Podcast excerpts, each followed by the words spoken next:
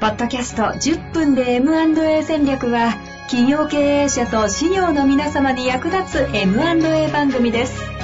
経営のリアルな現場で実践するための知恵と知識をお届けいたします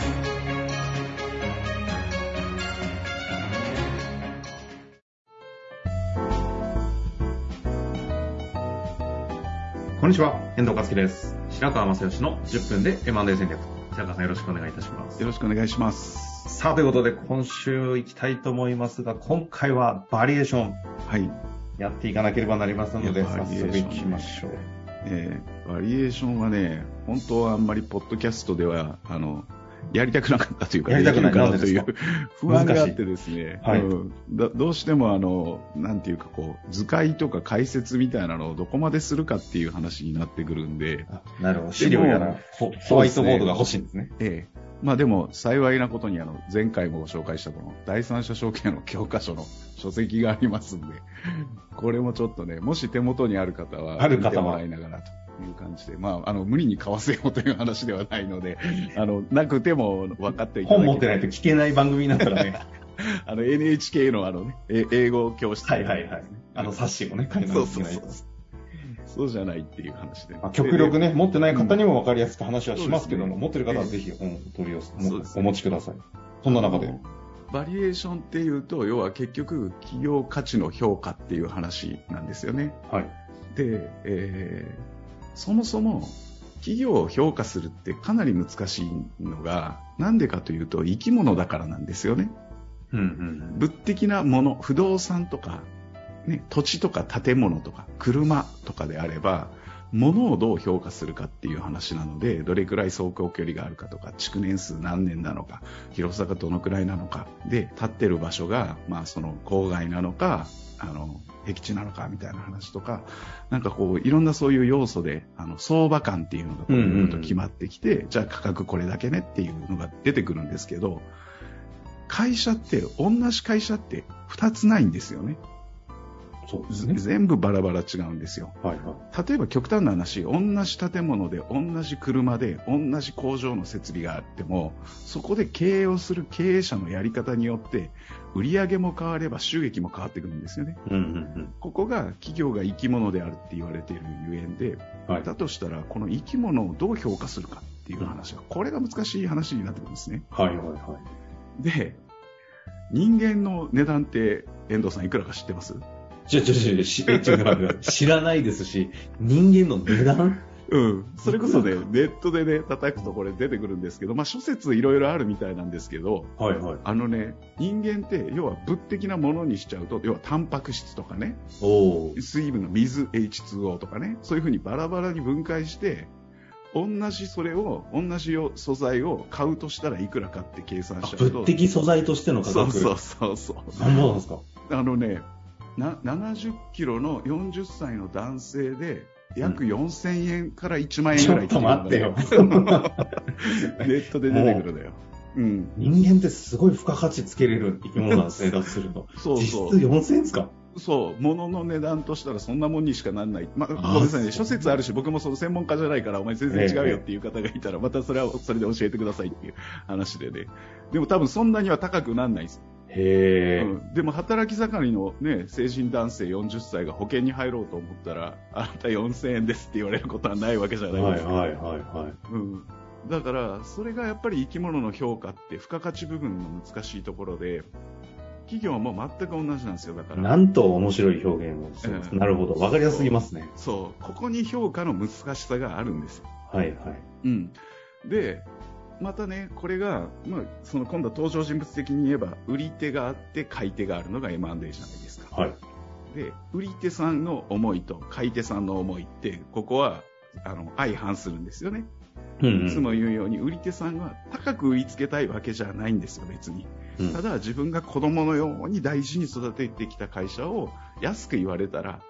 カチンとくるんですよ。うん人間なので、うん経営者も。お前4000円だって話ですよね。そうそうそう。で、買い手の方も別に、その、買い叩いてやって、もう、もうね、ゴリゴリ寝ごってやろうと思ってなくても、やっぱり引き継いだ後に、責任を持って安定経営をしていこうと思ったら、できるだけ初期投資を抑えたいと思うのは、これも、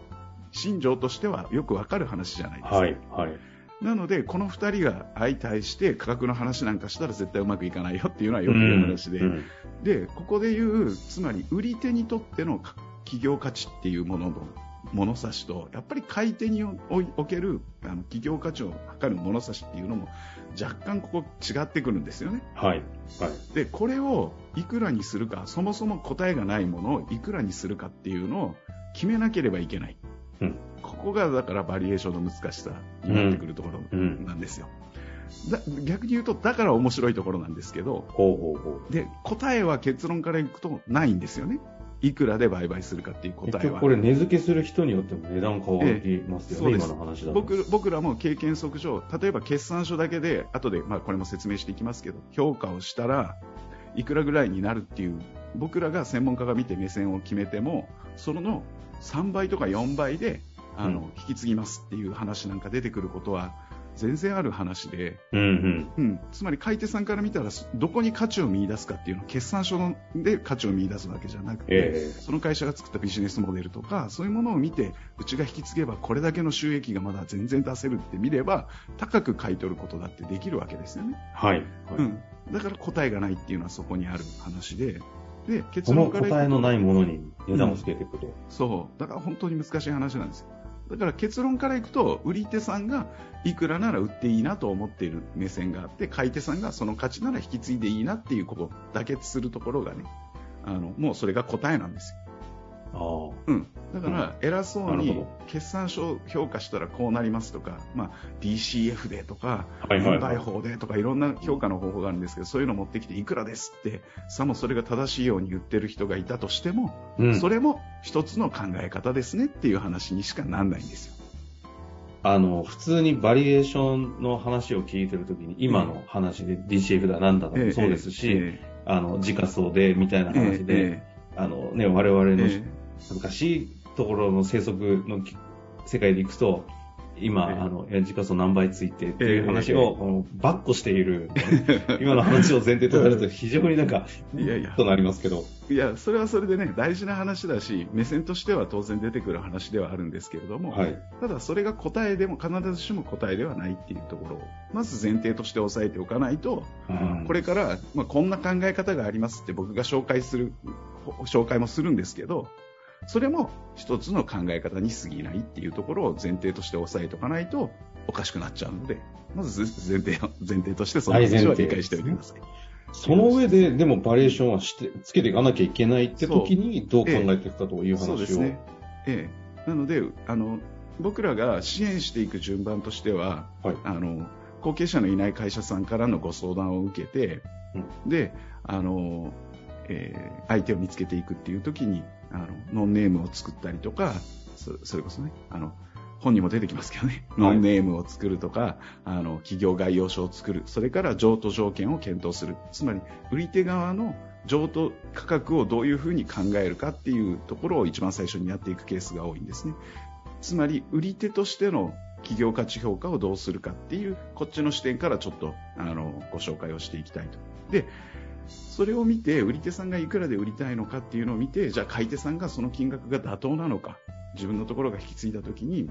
どのぐらいの投資でこの会社を買えばいいのかっていう話が、もう一個、その後に出てくる話なんですよ。なるほど、なるほど。うん。なので、まずは、まずは皆さんには、うん、その売り手さんの考え方っていうのをちょっと理解しておいてもらう必要があるかなと思う。あの、ちなみに私ですね、あの、ええリスナーで代表でありながら、ええたまたま書籍を手元に置いておるんですけれども、えあの、売り、それで言うと何ページにえっとですね。えっ、と、95ページのですか95ページ。は本当に学校みたいになってるな。売り手95ページ。の企業価値評価っていうところに、ここからの話になっていくんですよ、ね。なるほど、なるほど。ええ。ここにまさにあの10社あれば 10, 10社とも異なるんですっていう付加価値はですね。なのでどう測ればいいかっていうのに答えありませんよと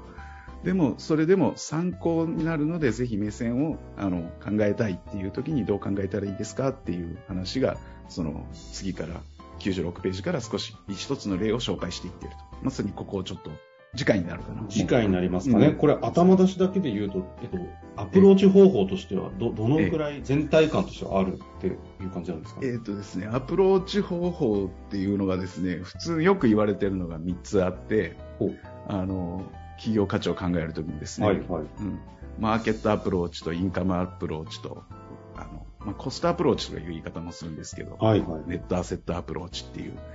まあ、マーケットアプローチ、ネットアセットアプローチ、インカムアプローチっていう、まあ、収益性とかね、資産性とか、うん。それから、まあ、市場と比較してみたいな。なるほど、なるほど。でもこれやっていくとな、多分ね、